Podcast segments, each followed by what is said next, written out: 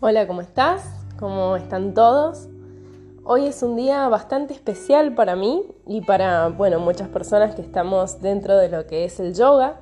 Hoy es 21 de junio del año 2020 y se celebra el Día Internacional del Yoga.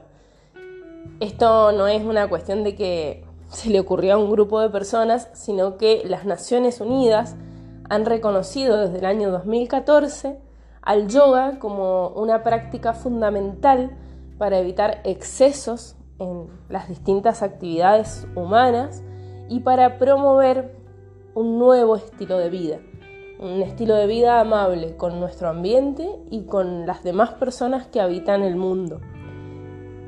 Es eh, muy lindo que una institución internacional haya, le haya dado este lugar a esta práctica porque no solamente, o sea, no es solo una cuestión de, de publicidad o de decir, ay, tiene un día internacional, no, es el motivo que hay detrás y es hacerlo holístico, o sea, que, se entienda que el yoga es para todos y que no tiene en cuenta un, un sector sesgado de la sociedad.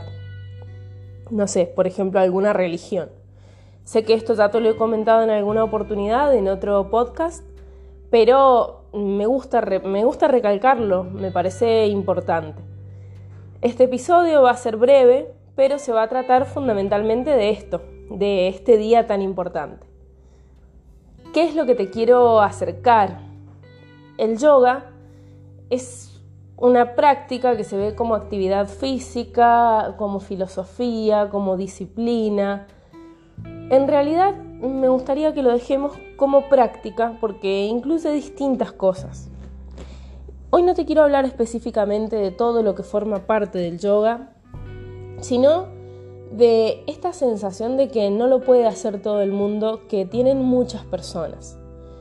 Hoy, por ejemplo, alguien me mandó un mensaje por privado a mi Instagram, una persona que no conozco, y me dijo, mm, bueno, me felicitó y me dijo que qué gran desafío debe ser seguir este estilo de vida. Y la verdad es que es también lo que le contesté, que yo no, lo, no lo vivo ni nunca lo he vivido como un desafío. Porque si bien dentro del camino del yoga existen desafíos, el hecho de empezar a caminar por este camino, al menos en mi caso, no fue algo que, eh, que decidí. Es un poco complicado de comprender esto. Quizás otras personas, y seguro porque somos todos distintos, han tenido otras experiencias. Pero en mi caso, no fue una decisión. A ver, sí fue una decisión empezar yoga. Y claramente dentro del camino uno va eligiendo, quiero, no sé, estudiar ahora el instructorado, ahora quiero formarme en Ayurveda, distintas cosas, ¿verdad?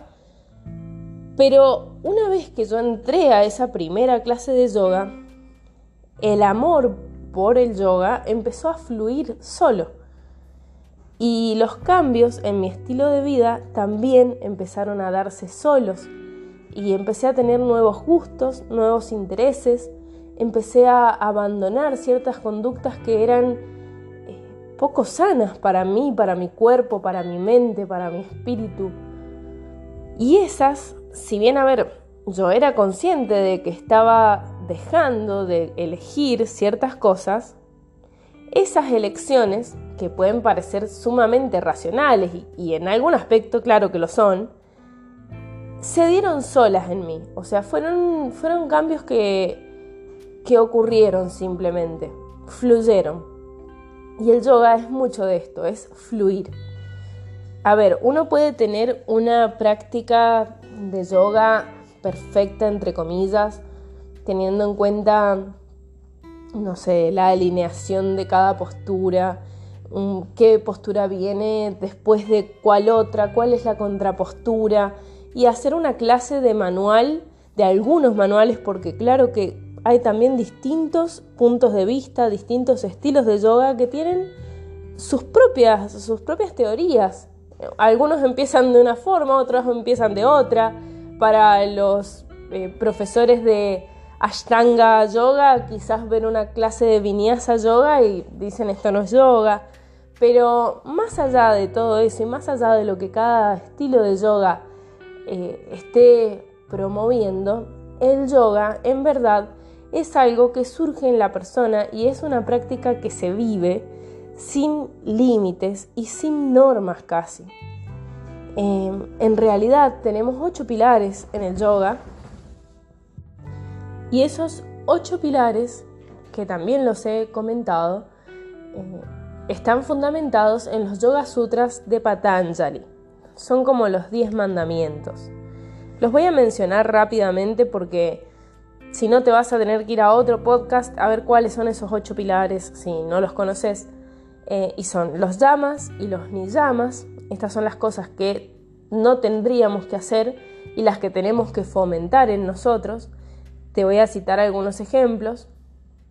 La no violencia con nuestro cuerpo es algo que tenemos que evitar. El no robar. Eh, todo tenemos que promover la pureza. Tenemos que promover el contentamiento. Dentro de estos llamas y niyamas, que son el paso 1 y el paso 2, o el pilar 1 y el pilar 2, eh, hay, claro, dentro de ellos otros. No me voy a adentrar ya en eso porque me voy a ir de tema. Después tenemos lo que son eh, las técnicas de respiración, pranayamas. Posteriormente tenemos las asanas, que son las posturas físicas. Después tenemos dhyana y dharana, que, son que es la concentración que vamos a necesitar antes de la meditación. Y después finalmente tenemos samadhi, que es un estado de iluminación. Eso podríamos decir que es algo que de cierta forma eh, rige, mm, no sé si utilizaría esta palabra rige, pareciera muy estricta, pero es como que guía al practicante de yoga. Uno debería buscar seguir ese camino, esos ocho pasos.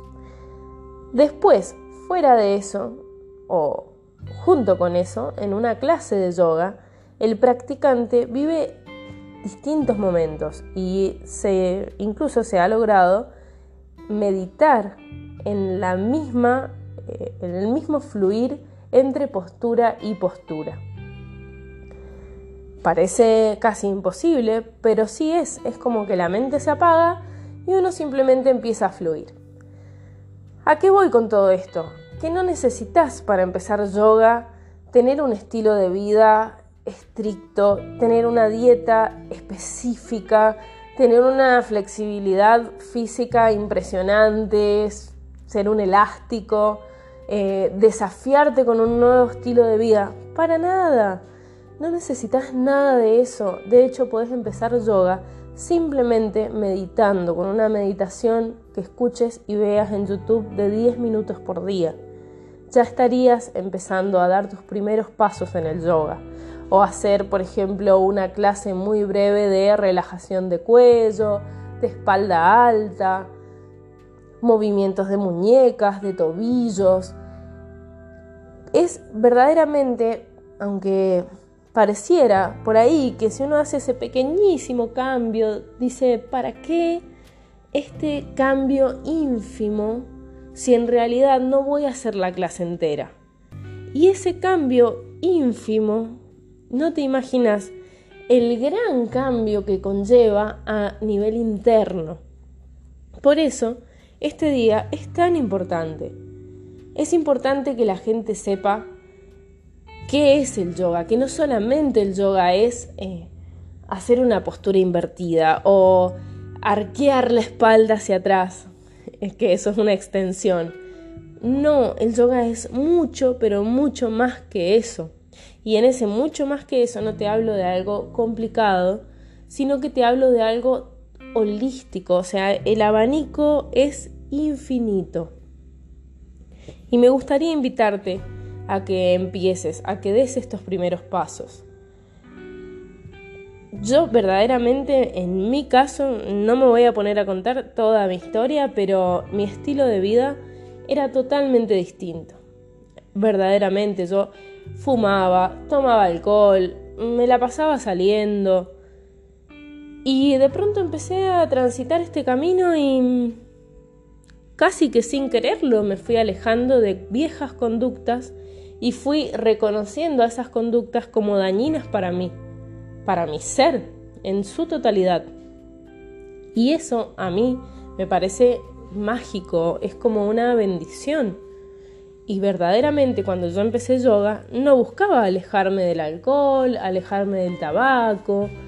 No, yo simplemente dije, bueno, toda la vida hice eh, actividad física de alto impacto y danza española y quise cambiar totalmente porque para mí eso era mi cable a tierra dije, bueno, no está haciendo mi cable a tierra este año esto, entonces quiero hacer algo totalmente distinto. Ya había probado pilates, me había gustado, pero no me terminaba de convencer.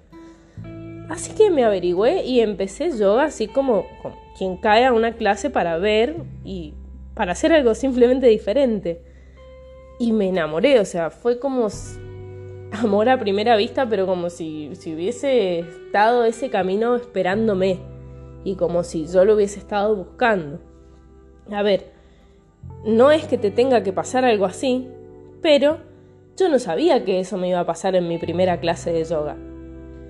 Es como un despertar, como si te sacaran una venda de los ojos y dijeras, apa, por acá era que tenía que venir. Quizás no te pasa eso, quizás sí te pasa eso, quizás te pasa algo más fuerte todavía, no lo sabes, pero no creas que tenés que llevar cierto estilo de vida o desafiarte con, con tu forma de vivir para poder ser un practicante de yoga. Y de verdad, todas las personas que conozco que han realizado yoga en su vida y que hoy no lo pueden hacer por tiempo o por lo que sea, todos te dicen necesito volver a yoga, necesito volver a yoga. Es una práctica que te conecta con una parte interna que no, o sea, no ocurre con otros tipos de actividad física. Por eso no quería dejar pasar este día. Sé que este podcast es bastante breve y en realidad era un poco la idea que fuera claro y espero que te haya servido. Así que mm, eh, tomo el Día Internacional del Yoga y aprovecho el momento para invitarte a vos, para invitar a todos, a todas, a que empiecen a que, a que hagan una simple prueba de 10 minutos en YouTube de una clase. Buscar en YouTube yoga básico, yoga para principiantes. Si quieren un yoga un poco más dinámico, es Vinyasa Yoga, se escribe con Y si quieren un yoga más tranquilo, pueden buscar yoga suave, yoga integral, yoga restaurativo. Si quieren un yoga más intenso, Vinyasa Power, que si nunca han hecho yoga no se los recomendaría. Eh, por ahí les, o sea, son las clases sí que son desafiantes de Vinyasa Power eh, y algunas de Vinyasa también solo, o sea, Vinyasa solo. Eh, pero hay yoga verdaderamente encima para todos los gustos. Así que espero que, que, lo disfrutes, espero que des ese primer paso y ya sabes que cualquier duda que tengas me puedes consultar. Un beso enorme y a disfrutar este día.